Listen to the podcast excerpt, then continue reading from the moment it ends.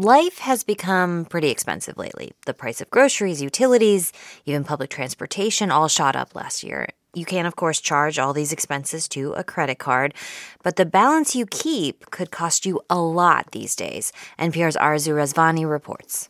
31 year old Evan Laudenslager is many things.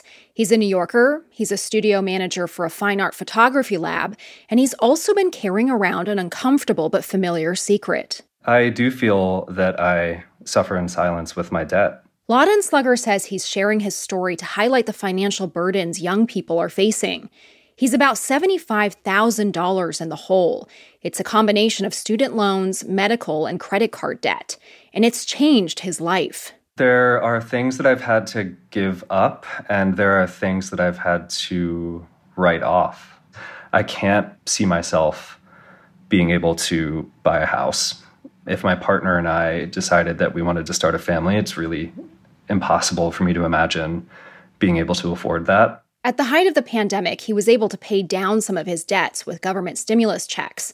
But those payments stopped, inflation started, and he was forced to lean a lot more on credit to get by. Most of my credit card use has been everyday expenses, things like groceries. And those little expenses add up quite a bit as prices across the board have increased. And it doesn't stop there. Sharp interest rate hikes over the last year compounded his financial troubles, making his credit card debt more expensive. And it just feels like an impossible hole to climb out of. It's a hole many people are stuck in at a time when the economy appears to be teetering.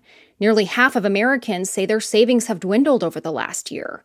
To keep up with expenses, some are dipping into savings or retirement accounts, while others have been leaning on credit, says Charlie Wise of the consumer credit agency TransUnion. We've seen over the past year, looking at credit cards, the average balance per consumer has increased fairly materially, about a $700 increase. As credit cards continue to grow more expensive, Wise says more Americans are turning to a market that had fallen fairly quiet in recent years. We saw record demand for personal loans during 2022, the highest that we've seen um, certainly over the past decade and, and perhaps longer.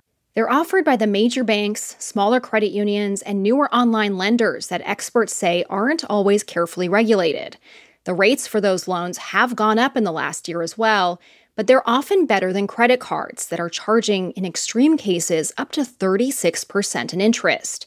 It's a route Evan Laudenslager recently decided to take after nearly maxing out both his credit cards and watching his credit score slide. I did eventually find a loan that had a lower interest rate than my highest interest rate card, which helped justify it to me, helped make me feel like that might be worth it. But he knows the road ahead is still uncertain. And now I have these big monthly payments, which I'm budgeting for, but it doesn't leave me any room for an emergency. All it would take is something unexpected for me to have to put that on my credit card again, and then I'm right where I started. Back in the hole. Arezou Rezvani, NPR News, Los Angeles.